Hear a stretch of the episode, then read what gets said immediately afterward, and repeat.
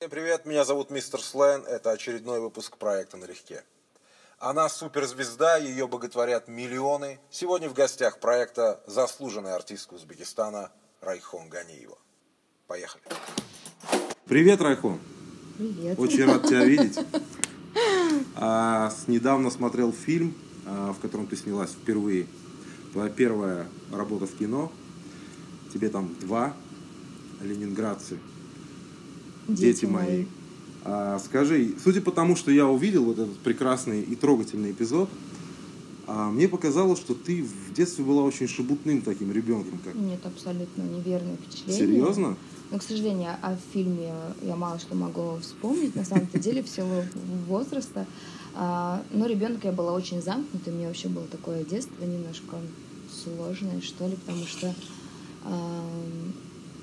мама часто уезжала на съемки, и практически вот все детство я помню, что я жила у бабушки с дедушкой, и там было очень мало друзей, вернее, практически вообще не было.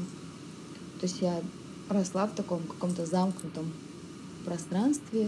Угу. И... То есть ты не была экстравертом, человеком, Абсолютно. который любил компании, вот эти все прыгалки, вышибалы. То есть, может быть, я и любила бы, наверное, но за неимением общения как бы а с чем связано то, что это общение было так ограничено? Ну, может быть, по своей сути я немножко такой закрытый человек. Uh-huh. И а, у бабушки, вот где, у бабушки с дедушкой, где я росла, там а, не было детей моего возраста. То есть получилось, что я как бы осталась без общения. Но потом, когда я была уже в садике, конечно, появилось общение в школе, и учился в музыкальной школе, uh-huh. музыкально-художественной, и у нас был такой э, загруженный день и такой объем заданий, что я прям засыпала на фортепиано, и то есть получалось, что я, э, опять же, мне не удавалось гулять э, вот во дворе, как все гуляли во дворе со сверстниками, то есть у меня такого детства просто не было. До какого возраста примерно это было? В подростковом периоде не поменялась э, картинка?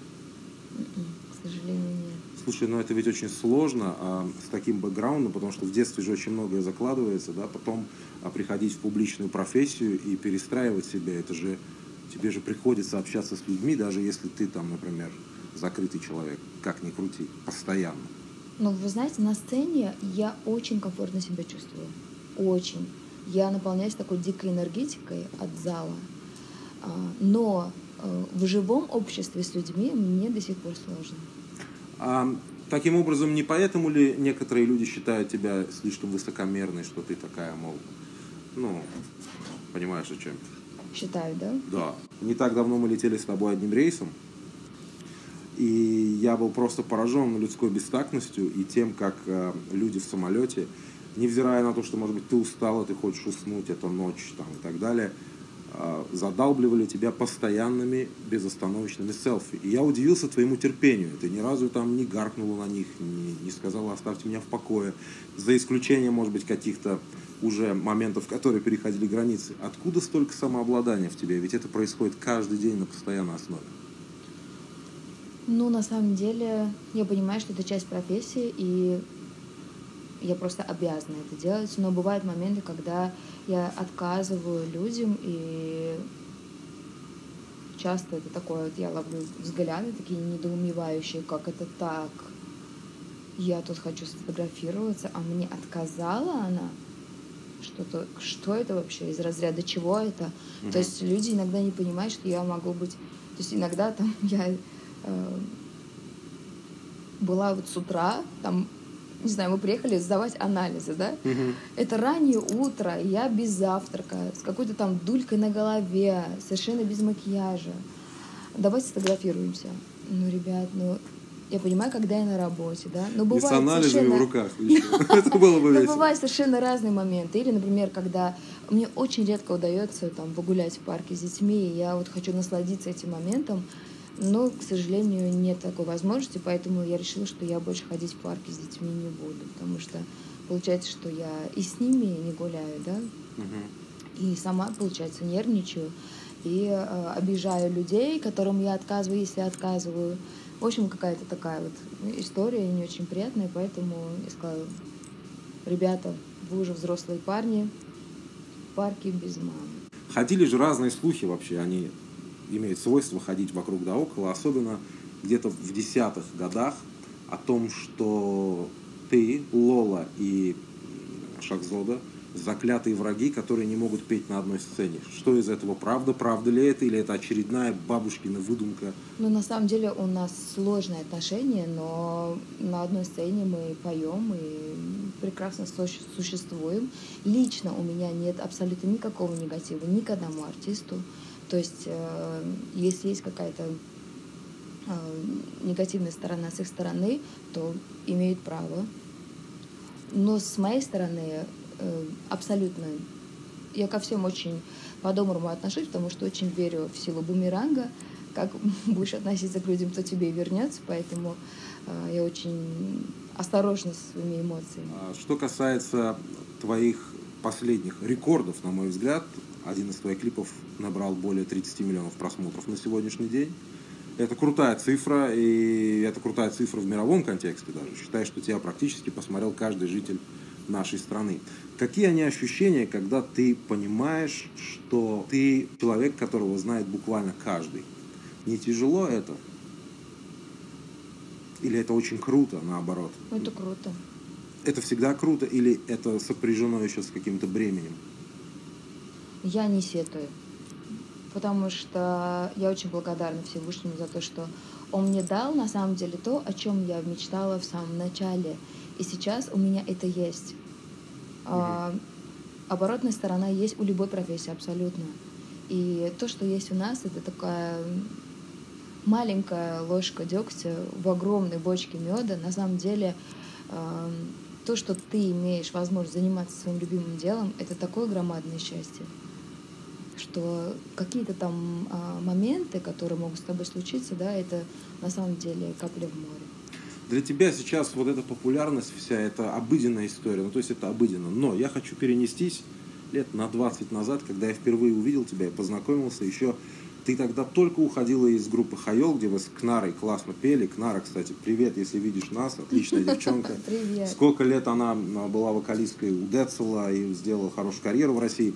У вас был классный дуэт Хайол такой На самом деле у нас сначала было трио. А, трио. Я помню у вас двоих. А кто был у третий? У нас был трио, был э, Бабор Умаров. А, да? Да, Бабор Умаров был вот в это составе новость. нашей группы. Ага. А, но потом он сказал, да ну вас, ненормальных. И бросил нас. А, мы остались с ней вдвоем. Но потом Канару улетела в Москву, и я осталась перед выбором вообще, что делать дальше, потому что было жутко страшно одной.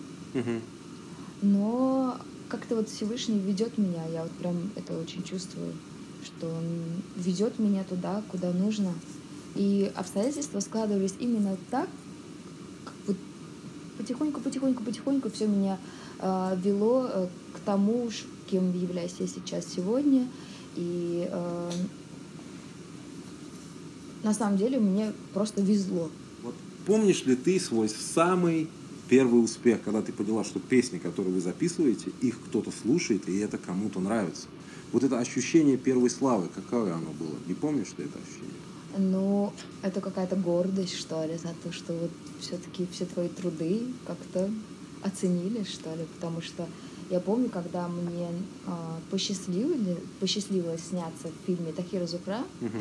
а это был 2000 год, совершенно случайно я попала в этот фильм, и мне кажется, что благодаря этому фильму как-то э, я и стала... Не в меньшей степени, да. да. Э, то есть на самом деле э, какая-то певица отказалась участвовать э, в этом фильме.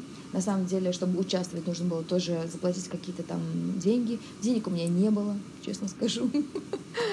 Эм, и режиссеры позвонили мне и сказали, слушай, хочешь участвовать? У нас вот такая ситуация, нужно будет вылетать завтра утром в 6 утра полетишь, все, ты участвуешь. Я говорю, лечу. И так я попала в этот, э, потом уже нашумевший, уже на сегодняшний день легендарный фильм. Э, была тогда моя первая песня, называлась она «Азон Бляйсян». И вот я помню, что после того, как э, фильм уже вышел на экраны, mm-hmm. я шла по улице, и мне вслед какие-то мальчишки стали просто кричать мою песню. ну, потом вот как-то как-то вот так шло, меня пригласили на радио э, вести передачу, сказали, если будешь вести передачу, тогда мы тебе сможем сделать э, какое-то промо. То есть я как начинающий артист, мне было вообще все интересно, и тогда мы вели передачу, э, тогда мы очень дружили, такой был Арджей Енот, к сожалению, сейчас его Да. нет с нами, но был очень светлый, очень чистый человек, и очень всегда меня выручал, помогал мне, потому что для меня это вообще все было впервые, новое. И тогда у нас очень здорово получалось. Помню даже название передачи «Смекалист Таделли». Смекалисты. Таделли. О наболевшем хочу с тобой поговорить. О музыке сегодня. Слушай, это моя самая больная тема. Я объясню почему. Почему с тобой именно хочу поговорить? Потому что ты 20 лет уже э, на эстраде, и ты застала все основные главные периоды становления узбекской музыки после независимости. Первый период, когда начала зарождаться самостоятельная интересная музыка. Второй период это где-то конец 90-х до середины нулевых. Это просто взрыв, э, где люди знали всех артистов, все были индивидуальными. Ну, достаточно, на, од- скажем так, на одной руке перечислить уже эти имена все будут как минимум. И сейчас, когда есть такое ощущение, что все пишет один единственный человек, который поймал определенную формулу, которая будет качать на свадьбе, например. И все. Такое ощущение, что сейчас музыка, поп-музыки в Узбекистане пишется от математики, а не от сердца. У тебя нет такого ощущения? А, На самом деле, раньше каждый боролся за свой стиль. И э, создать свой стиль это было вообще э, огромным достижением для каждого артиста.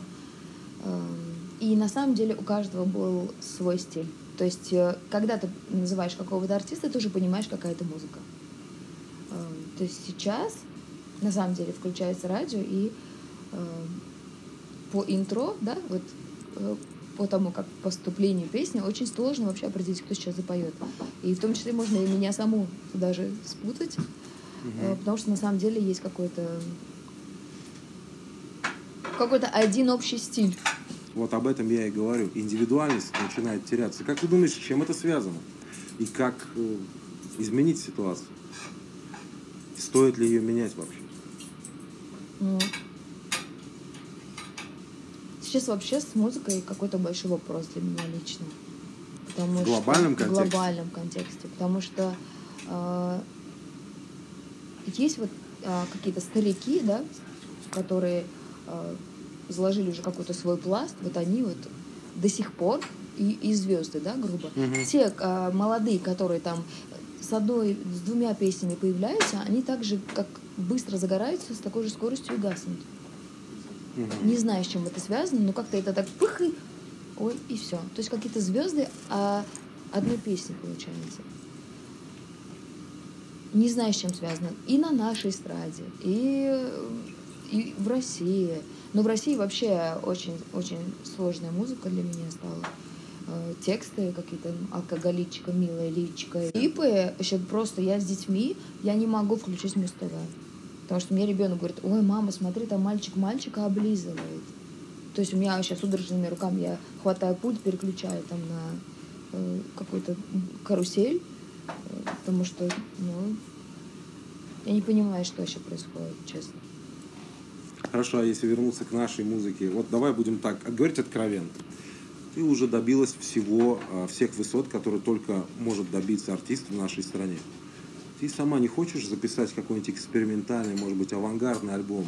Там не в угоду сотням тысяч миллионов людей, которые слушают поп-музыку, а такой, который бы вот, я не знаю, раскрыл бы другую тебя, если ты понимаешь, о чем. Ну, а, ту музыку, которую бы мне хотелось писать самой, а, когда я прихожу к аранжировщику, они всегда говорят, что это не совсем то, что нужно сейчас.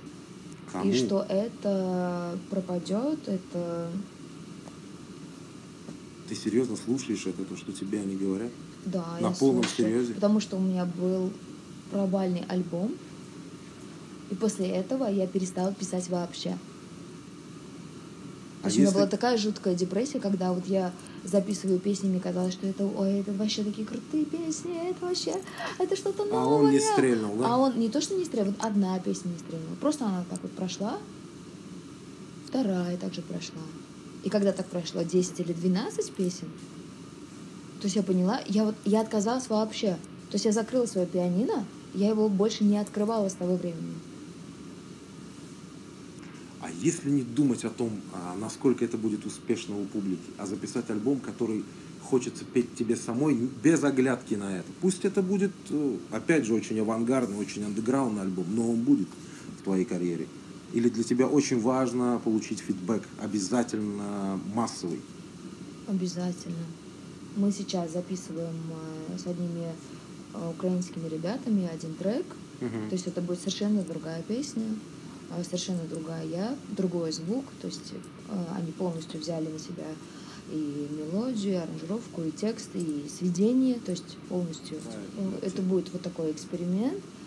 А, но, несмотря на это, я очень благодарна а, авторам, с которыми я сейчас работаю, потому что а, в большей степени, я думаю, это их заслуга за те просмотры, которые вот эти миллионы есть. И это Джасур Бадалбаев, Шабоз, Хамдам, Эльдор Каюмов. Э. То есть мне кажется, что благодаря этим ребятам э, я сейчас в той волне, э, в которой нужно, и, может быть, благодаря этому, как бы, это тоже пригласил меня сегодня. Кем ты дружишь из звезд шоу-бизнеса? Есть Ни у тебя? Нет. Спасибо за честность. Потому что кого не спрашиваю, мы все друзья. Честно, я вообще не верю в дружбу между артистами. Я верю в хорошие, а, добрые какие-то светские отношения. Угу. Но не знаю, уже столько съев, что ли, по этой дороге, что я поняла, что есть действительно люди... Вот для меня дружба — это очень большое слово. Для меня э, просто знакомый не есть друг. Человек тебе не предаст. Человек за спиной твоей никогда не скажет ничего плохого да, о тебе. Это называется друг. То есть у меня есть артист один, но он живет в Москве, это Сагдиана, с которой я дружу с 2000 года уже. И вот мы действительно каждый день связываемся и каждый день доверяем друг другу очень такие личные секреты. Как часто ты разочаровывалась по пути в людях?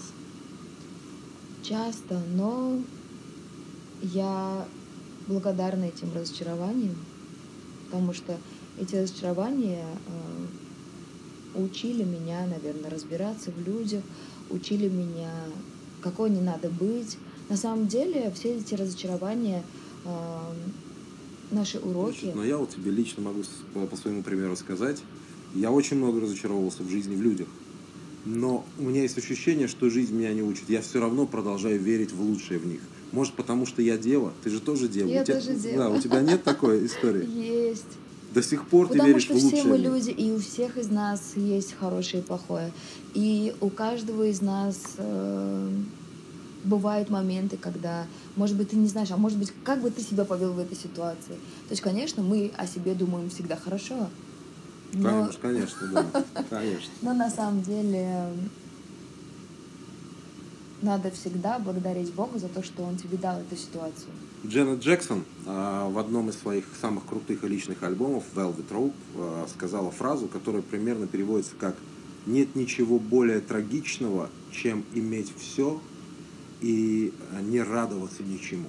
Как ты считаешь, насколько это правда? Вообще уныние – самый тяжкий грех. Потому что нас Всевышний создал для того, чтобы мы радовались каждому дню. Но ведь ты тоже грустишь о чем-то, верно? Время от времени. Но я все равно очень-очень счастлива на самом деле. Я очень счастлива, что живу, что я имею возможность а, просто у меня были действительно очень сложные моменты в жизни, и сейчас я благодарна за то, что я могу вставать утром, за то, что я могу видеть, слышать, говорить и видеть своих детей. Сколько людей, у которых нет детей, да? У меня есть дети. У меня есть прекрасный муж, у меня есть работа, у меня есть такая работа, которую я обожаю. Меня миллионы людей любят. Разве это не счастье?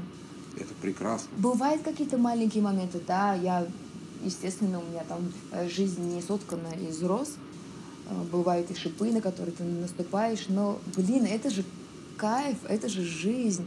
И было бы так скучно, если бы были одни лепестки, да? Тебе не бывает скучно? Мне не бывает скучно. У меня бывает разная жизнь, и она этим и интересна. Просто многие люди, которые когда добиваются успеха, и он повторяется и повторяется, у них есть ощущение, что они испытали все, что только можно испытать, и им становится скучно жить. Нет, ты нет, у, ты меня, не из у таких. меня я не из таких, потому что у меня есть очень много целей, к которым я еще должна прийти. То есть я еще не добилась всего, чего я Ты хочу. очень любишь перформанс, да? Потому что каждый раз это что-то новое и по нашим меркам очень взрывное. Ты не любишь повторяться, тебе интересно дарить людям яркие Ну, эмоции. это такая борьба с самой собой, на самом деле. Каждый потому раз. что каждый раз надо делать что-то новое, не такое, как ты делал а, перед этим. И эм, это очень энергозатратно, на самом деле. Полгода жизни просто вот так выключается. Раньше у меня такая жизнь была от концерта до концерта. И вот один год у нас был перерыв, и я себя так чувствовала не в своей тарелке. Когда проходил вот этот февраль, Мгм. мне казалось, что какая-то вот часть меня вот так вот ускользает, и вот мне было больно вот от каждого дня. Мне было на самом деле сложно. Концерт для меня это придумать абсолютно все. То есть э, эм, программа, песни, все составляется мной самой. То есть у меня нет э, Концертного продюсера. Да, как, который скажет, так, ты выходишь вот здесь, выходишь вот здесь, потом споешь вот так. А, то есть такого нет. То есть абсолютно все, что мы видим а, на сцене, это э, моя фантазия, грубо говоря, и э, нереальный труд моего хореографа, который все это воплощает в жизнь, ставит, советует, рекомендует что-то. Майкл Джексон. Во-первых, спасибо за теплый фидбэк от мероприятия, которое недавно прошло в Централ Парке. Мы его Спасибо за то, что на самом деле вы это делаете. Когда ты впервые соприкоснулась с его творчеством и вдохновилась так, что я предполагаю, что он очень сильно на тебя повлиял, и влияет ли он на тебя сегодня еще все еще? влияет. А, Я не помню, сколько мне было лет. Я была такая подросток. У меня была собака. Я помню, что я гуляла с ней в парке. И услышала просто с какого-то кафе или шашлычной, даже не помню. Я услышала песню, которая пронзила просто мое сердце. И с этой секунды а, я поняла, что все. Что Я за попала. песня? Что это была за песня? Это была песня Give It To Me. Ух, ничего себе, да. И с этого момента собиралось все, там всякие постеры, там вот просто перечисляли Майкл Джексон, я это вырезала, куда-то там складывала. Э, Я была вообще жуткой фанаткой, обожала его просто. Вся моя комната была заклеена.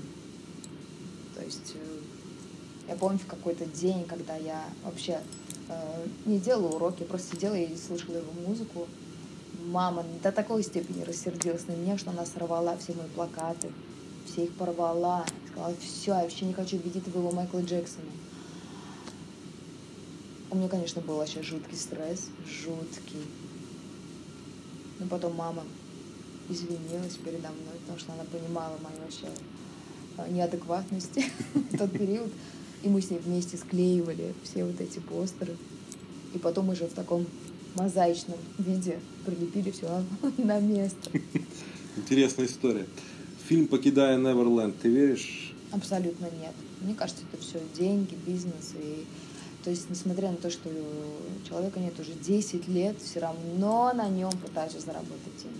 Я даже не досмотрела до, до середины. То есть я поняла, какая-то грязь и слухов, столько домыслов. А теперь, когда человека нет, и он не может просто дать какой-то ответ, очень легко сказать вообще все, что угодно.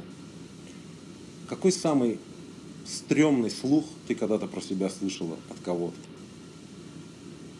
Ой, было такое Я, количество. я боюсь просто. представить. Ну, такое, на вскидку. Просто интересно, это же очень забавно.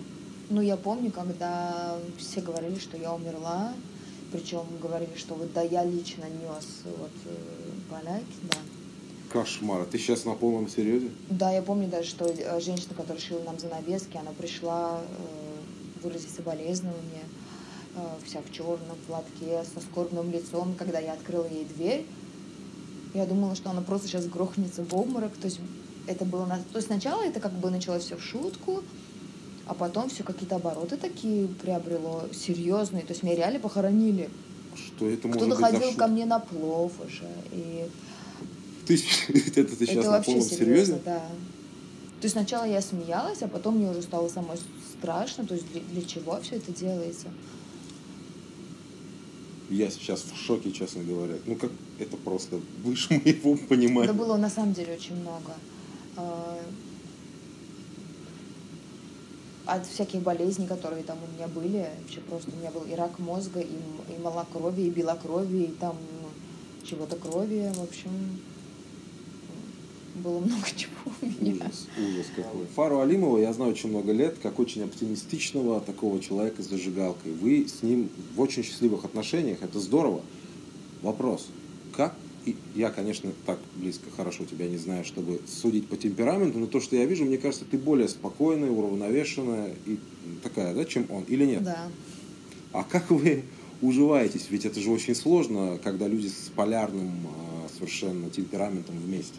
С одной стороны, мы как плюс и минус, а с другой стороны, а, нам очень комфортно и говорить, и смеяться, и молчать, и эм, просто быть вместе нам очень комфортно, потому что у нас э, какой-то есть свой язык, э, у нас э, мы смотрим с ним в одну сторону. Я думаю, что это самое важное. Кто кого больше уравнивает? Ну, у нас нет такого.